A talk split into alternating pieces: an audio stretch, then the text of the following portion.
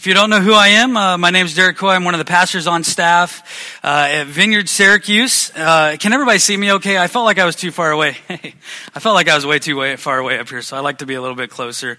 I like to walk around a little bit as well.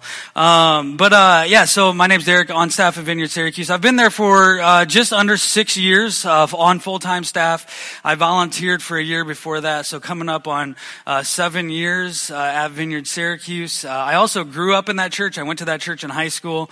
My main role is to oversee the student ministries, the youth there. So I get the privilege of overseeing everybody who is in 6th grade through 12th grade. And I also have a group of about 15 youth leaders that I get to oversee. And then over the last couple years, I've been undertaking a few more tasks. I've got a couple people that work under me now as far as the youth goes. So I've branched out into men's ministry, Alpha Church, and I also get to oversee celebrations, which is everything that happens in the sanctuary on a Sunday morning. And when Tom asked me to preach today, I was super excited. I've preached here once or twice, one or two other times. It's been a while, so I thought maybe Tom was trying to tell me something by not inviting me back anytime recently. So I jumped at the chance when he asked me, and man, I was even more excited when I found out he wasn't going to be here today. I'm like, yes, I'll be there, and then he had to ruin it, and he showed up anyway, so... I love Tom. Tom and I have been friends for a few years now. Just love to be able to come and help you guys out. Just to give you guys an idea, a little bit of glimpse into who I am and kind of get to know us a little bit, or get to know me a little bit more. I told you what I do at the church. When I'm not at the church, you can most likely find me on a sports field or a court somewhere. I love coaching and I love sports. My son Addison, who's here with us today, he's in a lot of different sports, and I get the opportunity to coach and to do different things in the community, and I'm absolutely passionate about that. I get to coach youth football at Wawasee. Anybody from Wawasee in here? Yeah. I get to coach at the youth football level at Wawasee. I also get to oversee and coach the youth basketball at Wawasee. I also get to volunteer with the varsity and JV, and I get to coach my son, help coach my son in baseball. So if I'm not at the church leading something, most likely you find me at a court or a field, and I'm passionate about doing that. Because I believe that sports has kind of become a religion in this society. And what better place to bring the kingdom than the sports field, when you have people that are finding identity or false identity in sports and different things? What better way to speak truth and speak life than the sports fields or the sports court? And my passion is simply to help connect people to Jesus, no matter where they find themselves. Wherever they find themselves today, I want to help connect them to Jesus and bring them a little bit closer. So hopefully that just helps you understand who I am a little bit, what makes me tick. And then also, I'm just really grateful to even be here today. If you hadn't heard, I know most everybody had heard, it was iffy whether I was going to be here today. I've been battling some health issues. I was in the hospital for 3 days, a week and a half ago, so I was released a week ago Friday, so a week and a half ago, that Wednesday, Thursday, Friday, I was in the hospital recovering, and I've been recovering a lot this week as well. I appreciate all you guys' prayers. I know a lot of you guys have been praying for me, and there was a backup just in case I wasn't able to be here today, so I appreciate whoever that backup was and the diligence that you put into it, but thankfully I'm here, and I just hope that my thoughts come across clear today. If you wouldn't mind, I want to go ahead and just pray as I open up, and we'll dive right into the message today. Father, I thank you for the opportunity to come and just to be here and hang out with branches. Father, I thank you for all the good things that you've done through branches and in branches over the last couple years, Father. God, I thank you for Tom and Joe and just their whole leadership team, and the diligence that they've just put their head down and done whatever you've called them to do. Father, I thank you for just the influence that they have in this community. And Father, I just pray that you would give me clarity of mind and clarity of thought this morning, that my words would be your words this morning, Father, that I would be able to just step aside and your words would be is what is heard here today. And Father, I just pray that even for myself, selfishly, I pray that you would allow me to feel 100% while giving this message. Amen. All right, so we're going to dive right into the message today. I've titled the message Greater Things, and it's not a cheesy play off of the Netflix series that was just released, Stranger Things. I promise that. Tom had asked me to preach a long time ago, and I knew exactly what I was going to preach on, and it was well before that series was released on Netflix. And anyway, today's message is titled Greater Things because we're going to talk about the fact that God, how I believe God calls us to greater and greater things in our lives. And so oftentimes those greater things start with small and mundane and even plain stinky things at some points, okay? And we're going to look at some examples through Scripture that I believe God calls greatness out of small and humble beginnings. There's so many times in ministry where I've seen God call people into great things from very humble beginnings. I've experienced that in my own life. So many times I've seen God call people out of downright stinky situations and call them into even greater things for His name and for His glory. And I believe it's a biblical principle for God to call greatness out of humble beginnings. And so many times we get so focused on this huge, like, sky opening up calling that we get so focused on that, or we get so focused on titles, or we get so focused on paychecks that we think that our effectiveness in the kingdom of God has to do with a title or it has to do with a paycheck. And so many times our effectiveness is how good of a steward we are with whatever God has put in front of us in the moment. And so many times God calls us out of those little things into even greater things. And I believe that we can be effective for the kingdom no matter where we find ourselves today. You might find yourself in here today not exactly happy with where you currently are in life. You might be at a job that you don't necessarily enjoy. You might be just feel like you're stuck and not effective for the kingdom. But I believe that you can be effective for the kingdom no matter where you find yourself today. The kingdom often starts small. There's a verse in Zechariah 4:10 that I wanted to start off with today. And it says this, "Do not despise these small beginnings, for the Lord rejoices to see the work begin, to see the plumb line in Zerubbabel's hand." Now, I don't know about you, but these words found here in Zechariah are really encouraging to me because I came from pretty humble beginnings. And most of you are probably like me, and this is encouraging because there wasn't this huge grand entrance from you into the world, was it? Most of us have probably come from pretty humble beginnings. And there's this guy in the Bible, and I don't know if you've heard of him or not, but some of you may have. His name is Jesus. And he came from very humble beginnings. If you remember anything about Jesus, you know that he was born to a teenage mother. He came from a small town called Bethlehem and was born into poverty. How many of us can relate to that? He was the son of a carpenter from a town that no one believed a man of God could come from. Jesus came from humble beginnings. And for the remainder, I want to hit Zechariah again. This verse is a small portion of a prophecy that was given to Zechariah. It's just a very small glimpse of an overall prophecy that was given to Zechariah about the temple being rebuilt. It's a charge to not despise the small beginnings. In every great work, and I believe some of you in here today need to hear this, every great work has to start somewhere. So if you find yourself in a place that you're not necessarily happy with, every great work has to start small. And that's what this verse is saying. It's saying that it brings him great joy to see the plumb line in Zerubbabel's hand because he knows that's the beginning of a great work. See, God knows what the end product is going to be. It has to start somewhere, and it needs to start with a humble beginning.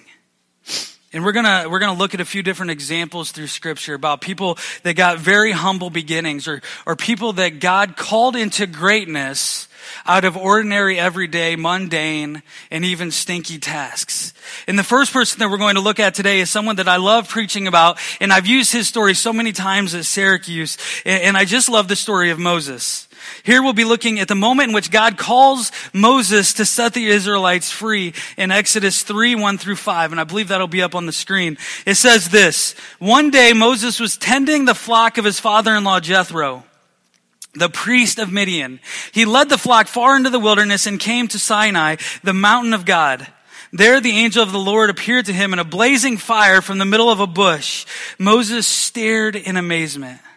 Though the bush was engulfed in flames, it didn't burn up. This is amazing, Moses said to himself. Why isn't that bush burning up? I must go see it. When the Lord saw Moses coming to take a closer look, God called to him from the middle of the bush, Moses, Moses. Here I am, Moses replied. Do not come any closer, the Lord warned. Take off your sandals, for you're standing on holy ground. And I would contend that God often calls greatness out of the mundane or plain stinky scenarios. And I believe that we can draw out of these verses in Exodus 3, 1 through 5. We can draw that out of these verses in Exodus 3, 1 through 5. So what's happening in these verses? If you don't know the story of Moses very well, let me fill in the gaps. Moses is working for his father-in-law to pay off for his future wife. Moses was working for his father-in-law to pay for his wife. Moses is literally working in the fields with stinky, dirty sheep to take his daughter's hand in marriage. Now, I don't know about you, but how many of you have ever had to work for your father-in-law? That's not always the most pleasant experience. I'm not speaking from experience right now, just in case my father-in-law hears this. But some of you know exactly what I'm talking about. You have a vivid picture of what it might look like to work for or work with your father-in-law. And this isn't in the Bible, but I like to just kind of imagine what the scenario would play out to be. You know, maybe Moses comes home after a hard day's work and his father-in-law is telling him he should have done it this way or he should have done it that way or why didn't you do this or why didn't you do that? Can anybody relate to that? Don't raise your hand if your father-in-law's in here. But Moses was literally out in the fields with stinky, dirty sheep when he received the call for his life to help set the Israelites free. Now, it would have been easy, I could imagine, for Moses to wallow in self-pity and to complain about the place in which God had him. But he was just being faithful to what was right in front of him in the moment. And another thing that I want to point out from the story of Moses is Moses wasn't searching for a calling from God. So many times I believe that we get hung up searching for a calling that we actually miss our calling. Does that make sense? See, so many times we get hung up on hearing these huge words from God and this big vision for our lives that we miss what's right in front of us. So many times the calling that he's putting on our life is right in front of us. He wasn't searching for a calling that day. He was being faithful to whatever God had placed right in front of him in the moment. And right in front of him in that moment was working with sheep. And I don't know a whole lot about sheep, but they're pretty dumb from what I hear. They smell bad. They get themselves into a lot of trouble. And it probably wasn't the most fun job in the world. In fact, if you know the story of Moses, the next few verses goes on to tell us how Moses was actually trying to talk God out of the calling he was giving him.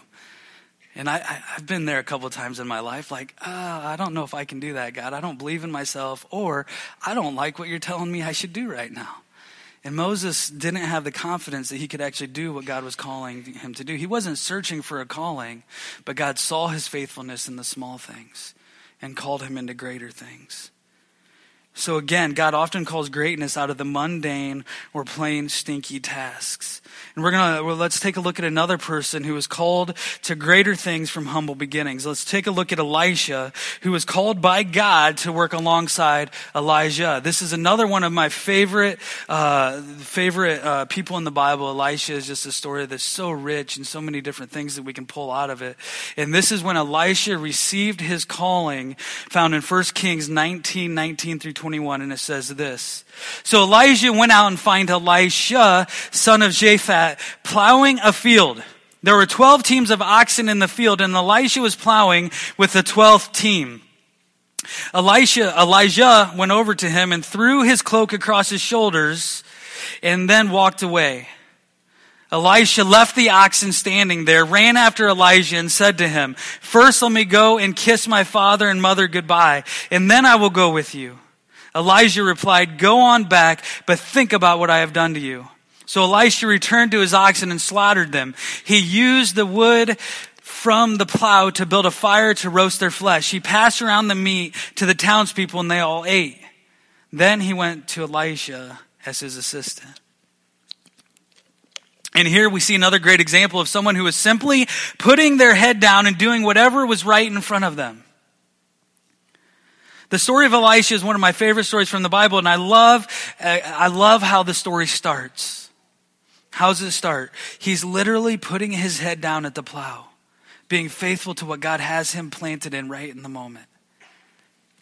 I can imagine this scene in my mind. I've never plowed anything. I've never really even stepped on a farm, but I imagine it's kind of hard work, especially with oxen and having to plow that way. I don't even pretend to know how that's done, but I do know it's probably pretty hard work. I do know that he was probably pretty dirty. Probably didn't smell the best. He was putting his head down, and he was working a hard day's work, being faithful to what God had put in front of him in the moment. And God honors him in the small things and calls him into even greater things. He honors Elisha, and God appoints him to be Elijah's right-hand man. He gets to be Elijah's assistant. He gets to intern under Elijah. And so many of us despise where we're at right now, or despise where we think we should be. But I believe that God has appointed you to exactly where you need to be right now. And I believe he wants you to be faithful wherever you find yourself. And he may have put a bigger calling on your life than what you're currently experiencing, but it'll come to pass. You need to be faithful to the small things. Be faithful to whatever's in front of you today, tomorrow, the next day. Be faithful in that. And he'll eventually call you into, and you'll see the vision for your life come into fruition. God calls us to be faithful to whatever is right in front of us, even if it's not exactly what we want or think we should be doing. So how many times have you questioned God because your present circumstances didn't look exactly how you thought they should look? How many times have we gotten frustrated and wanted to give up because you were called to so much more? I was there. This isn't in my notes, but I believe that I received a call to go into ministry and to work with young people from a very young age. When I was in 10th grade at Wawasee, we were at a summer camp, and God very clearly just downloaded what I was supposed to do for the rest of my life, and I was supposed to just work with kids. And I worked with youth for a long time, and then I found myself out of ministry for a season. And that was a really hard season for me, and I was constantly questioning, God, what is up with this? I know you've called me to this. I know you've called me to do greater things and to work with youth and to impact them for your kingdom. Why isn't it happening? And I began to question that call that he put on my life, and I began to wrestle with different things, and I began to despise where I currently was. And it wasn't until God gave me a heart check and he told me just to be faithful, just be faithful to the next thing, be faithful to the next step. And I found myself managing, I was a manager at Starbucks up in Fort Wayne for a season of my life when I was out of ministry. And God did so much work, and I was able to be effective for his kingdom in those few years of being a manager at Starbucks. And it was those few years of being a manager at Starbucks and being faithful to that I believe God saw that and honored that, and eventually I got back into ministry. And I started back into ministry while I was actually still working at Starbucks. And there was a heart change. I went from despising where I was and questioning everything about where I was. I went from that to making the most of every single day for his kingdom. And it wasn't too long after that I started looking at it from a kingdom perspective, that he honored that and he blessed that. And he called me back into ministry. And the Bible tells us the more we are faithful with the small stuff, he will bless us with bigger things. If he can trust us with the small things, he will be able to trust us with the big things. Let's take a look at Luke 16:10. It says this. If you are faithful in little things, you will be faithful in larger ones. But if you are dishonest in little things, you won't be honest with the greater responsibilities. Now, this overall passage is actually talking about money, but it has big implications about what we're talking about here. The more we're faithful with the small things, the little things that God puts in front of us, the more and more he'll be able to trust us with the bigger things. Now, about a month ago now, our national director, Phil Strout, was here sharing with a lot of the leaders. And one of the things that he said that will always stick with me is it was something to the effect of this, is God never anoint me to more than the measure that you can trust me. And that's just something that stuck with me. So basically what he's saying is, don't give me a platform that's bigger than what you can trust me with, because that could do damage for his kingdom, and it can do damage for yourself. And that has just really stuck with me. And I always want God to be able to trust me with whatever he's put in front of me, and to always keep calling me to things that I know that he can trust me with, and that he knows that he can trust me with. And we're going to look at one last example from Scripture about somebody who received a call to go into greater things from very humble beginnings. And this is a little bit more of a lengthy section here, so bear with me. It's found in 1 Samuel, and it says this. When they arrived, Samuel took one look at Eliab, and this is Samuel going to anoint the next king of Israel, and he's going to the house of Jesse here, and said, when they arrived, Samuel took one look at Eliab and thought, surely this is the Lord's anointed. But the Lord said to Samuel, don't judge by his appearance or height, for I have rejected him. Sorry, I need to take a drink. For I have rejected him.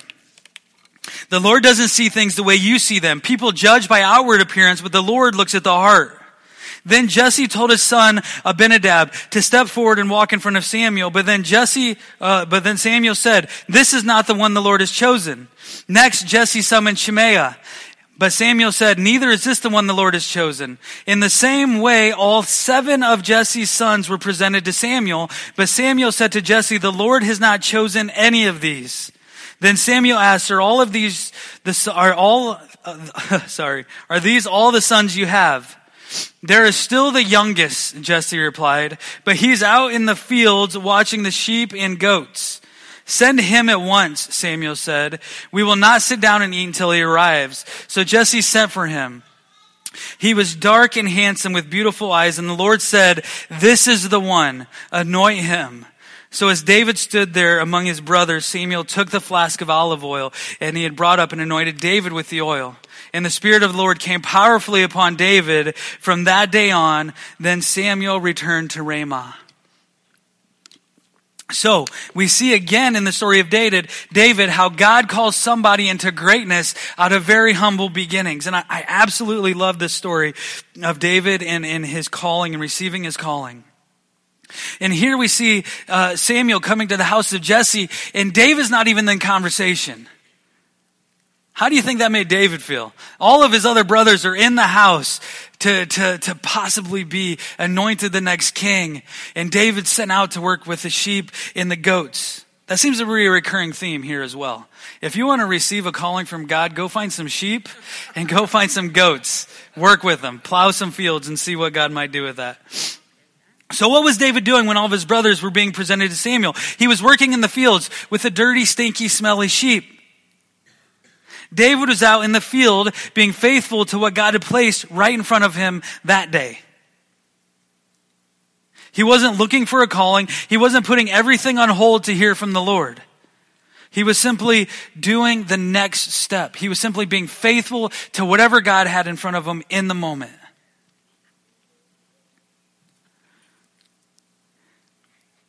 He was being completely faithful even in the mundane. He was being faithful in the small things, and he was being faithful to whatever was right in front of him. Now, one of the things that I find super interesting about the story of David is the timeline from when he first received his calling to the time that he actually became king. And here in this narrative in 1 Samuel, it's estimated that David is anywhere between 10 and 15 years old. So you have so we'll say he's like 13. So you have a 13-year-old boy who is out working the flock, being faithful to whatever God had placed in front of him.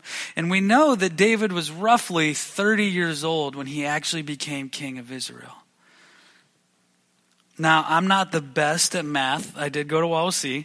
But that seems to add up to about 15 to 20 years from the time that he originally received his calling until it came to fruition. And that's a long time to have God tell you what you're going to do with your life and to when it actually came into fruition. And a lot of us, we're in that place right now. We believe that God's called us to something. Whatever that is, you know what that is. But for some of us, it hasn't came to fruition. We're in that moment. We're in the waiting right now. We haven't quite seen it come to pass. But God is telling you to be faithful to today, to tomorrow, to whatever's in front of you. And one of the things I love about David, and I believe that he's saying this to us today, is God doesn't want us to be so future-focused that we miss out on what's right in front of us in the moment. I'm going to say that again. God doesn't want us to be so future-focused that we missed out on what's right in front of us in the moment. He doesn't want us to be so focused on the big things, the next huge things, that we miss out on all the little moments every single day. One of the things that we learn from the life of David is that he was not so future-focused that he missed out on the right now. We know from the scripture that David didn't stop being a shepherd the second he first received his calling. He didn't hang up the shepherd's staff the second he received his calling. What did he do? He kept being a shepherd. He kept working with the stinky, dirty sheep. We also know that he kept being faithful to whatever was right in front of him. We know just a few years later, the story of David and Goliath. He was still working in the fields. He goes from working in the fields to go kill the giant Goliath. And lastly, we know that David was faithful even when he was working in Saul's courts. Saul was still king.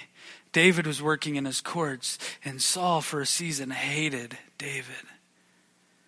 David was actually fearful for his life a lot of times working under Saul. But David was still faithful. He was still faithful to doing what God had put in front of him in the moment. And the band can go ahead and come up, and we're going to transition here in just a minute. But I just want to encourage you today is, what is God calling you to be faithful to today? What is he calling you to be faithful to today? It might not be the most fun thing. It might not be the most glamorous thing. But is it the most God-honoring thing? For so many of us, the most God-honoring thing we can do is the most uncomfortable, the least fun. But man, it honors God in the way that we do that. Or who is he calling you to today? What is right in front of you that you need to make sure that you're remaining faithful to? Maybe it is that job that you don't like. Maybe it's going in and punching the time clock and honoring God and being a good steward with whatever job you have right now, even if it's not where you see yourself in 5, 10, 15 years. Even if you feel like it's not where God is going to, where he's going to have you end up. Be faithful today. Be faithful tomorrow. And has God put a vision or a calling on your life that has yet to come to fruition? Are you in a period of waiting today? Maybe he's put some things in your heart and you're wondering if that was really him. And you're wondering if that still holds true today. Press into that today. We're gonna have a song of response here in just a second, but press into that during that time. Ask him to reconfirm some things in your life. Are you remaining faithful in the small things until that vision does come to fruition? Are you honoring God with the small things so he can trust you with the bigger things? As we end today, I encourage you to earnestly seek the Lord in everything you do. No matter where you find yourself, you can and should honor God with everything that you do. Every little task, every big task, everything he puts in front of you, honor him with everything that you do and everything that you are. No job, no task is too small, and he will see your diligence in the small things. He can and will call you to greater things from the small, mundane, and just plain stinky situations. So if you would, go ahead and just stand up. We're going to transition into ministry time. I appreciate you guys allowing me to share with you this morning. And I just want to leave you with this. I believe there's a few people in here. As I was writing this, God just gave me a couple words for a couple people in here today. The first one is there's some in here that are just having feelings of inadequacy, like what you're currently doing doesn't matter in the kingdom of God. And I specifically believe there's two versions of this. One is you are in a job that you don't necessarily think is a big deal. Is you're feeling inadequate and you're feeling like what you're doing right now doesn't matter. And God is saying, whatever you do matters. Whatever you do matters because you can do it for my name. And you can impact the kingdom for my sake wherever I have you today. And I also feel like there's maybe a stay-at-home mom that feels inadequate. Feels like that she's not impacting the kingdom because you're being faithful to your children in this season. And then the last word that I had is just feeling like you're stuck. You feel like God has called you to something bigger, but you're stuck and you don't necessarily like or can't see how you're going to get where he's called you to be. You're in a season of waiting, and it's a painful season. So if either one of those words are for you today, I just encourage you to press into that. I believe after this song, you'll have an opportunity to respond in prayer. So I'm going to go ahead and hand it over to David. But again, thank you so much for allowing me to share. If you would, I would just appreciate being able to pray for us again. If you feel comfortable, you can stretch out your hands just as an act of surrender to the Father today. So Father, we just surrender ourselves to you in this moment. Father, I thank you for your word this morning. God, I thank you for all the examples in Scripture, so many more than I even shared today, that people being faithful in the small things can lead to greater things. And Father, I pray for each and every heart in this place today, God, no matter where they find themselves, that they know that they can be effective for your kingdom wherever you have them. And Father, I pray for the courage, I pray for the energy just to keep going, to keep fighting, to keep honoring you in everything that we do. The big things, the small things, Father, may we honor you in everything we do. So, Father, we give ourselves to you for the rest of this time. Just speak to our hearts, minister to us in this place today. Amen.